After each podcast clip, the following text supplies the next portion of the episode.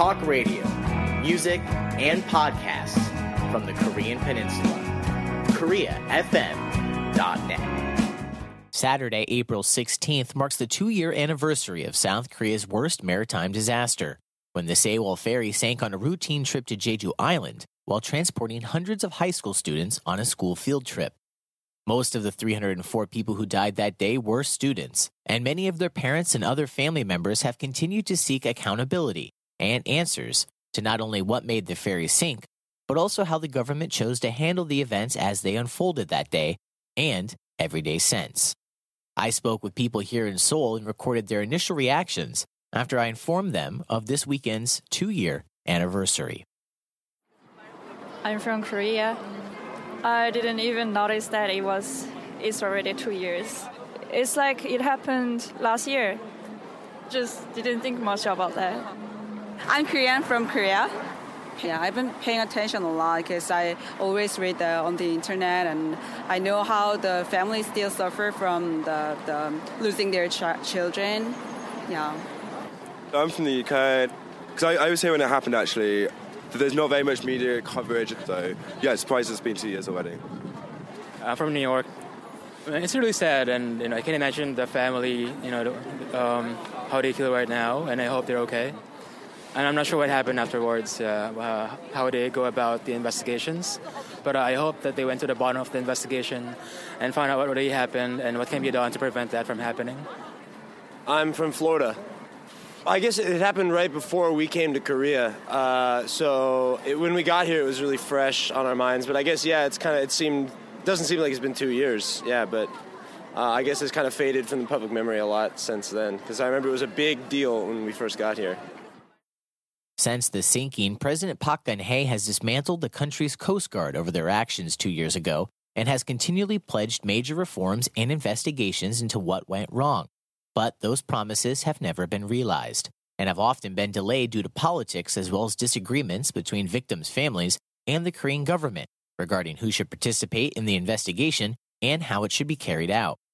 Despite this back and forth, several laws affecting the inspection of cargo weight and increasing oversight have passed, and there have also been countrywide discussions on how South Korean culture may have influenced actions during the sinking, including the Sewol crew members' orders to young passengers to stay where they were and wait for rescuers to arrive.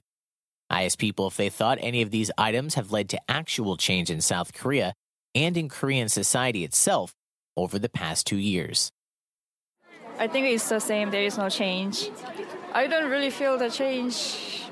Maybe maybe most of people think that there is a problem about that but the Korean society doesn't change just because of that, even though many people are thinking that there is a problem.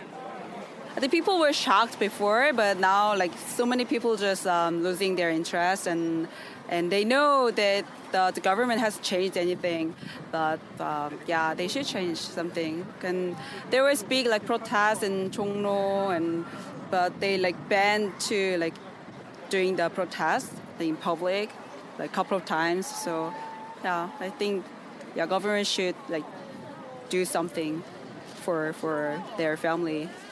I don't know whether it's necessarily linked, but obviously with the election, I think there's more um, sort of coverage of young people in uh, Korea, uh, sort of like challenging authority. Maybe not necessarily age, but authority, authority and like authoritarian structures. I'm not sure if it's like an, a, a, direct link to maybe something like Sewol, but maybe it's just like two things that happen at a similar time and like just a, a more general trend. And you see it throughout of Asia, young young people um, definitely challenging society more. I would say probably not much has changed, and not much will change. Uh, I mean, in my opinion, you know, it just seems kind of like I don't want to say like brushed under the rug, but it kind of seems like how it is. You know, like I don't think it was handled well, and I don't think they've handled it well since then either. You know, they told the kids like to stay in their rooms, and like certainly there's enough time to like get everybody off the boat, but the actions weren't taken, and I think it was just a, a lack of proper action that caused it. It seems kind of like a general trend, kind of in Korea. I mean, you know, like I work at a hagwon, and our uh, our uh, like we have a, a, safety line at the building, and you know it's like bolted shut. So you know it's like kind of a general lack of emphasis on safety. I think in the country as a whole, I would say. And I think, how do you address that? You know, it's like, I don't know. No, I don't think much has changed. And I have a feeling not much will change. And now, two years after the sinking, the ship remains submerged, and many wonder if we'll ever know exactly what happened that day. I finished by asking people if they thought families of the victims, and all South Koreans, are any closer to finding out the whole truth about what happened the day more than 300 people lost their lives on the Sewol. I don't know because maybe they know more about the situation, that accident now, but I don't know what they are talking with the government. So I don't know. It was an accident, and I think it, it was an accident. So I, I don't really care about that. I think it's gonna be same because uh, there are so many rumors, but hasn't hasn't come the clear yet at all. So some people still like think um, like the government like it the hit the um, the accident, and then like to not to get blamed from like society. Um, but some people still like believe um, they tried hard. Like the old people they just believe from news but young people never like believe government anymore. So i think they it's to be same still but there's election so there might be a little bit of chance that get like more information you know, the people got really upset about it, but it seems like a lot of the stuff the government does is they say a lot about it and then they don't take much action about it. Is the impression I've gotten. You know, I don't know. Uh, I'm not the most well versed in, uh, I guess, public policy in Korea, but that's the impression I've gotten. Yeah, it's kind of like a lot was said about it, but I don't know if much has been done to change it. For KoreaFM.net, I'm Chance Storland.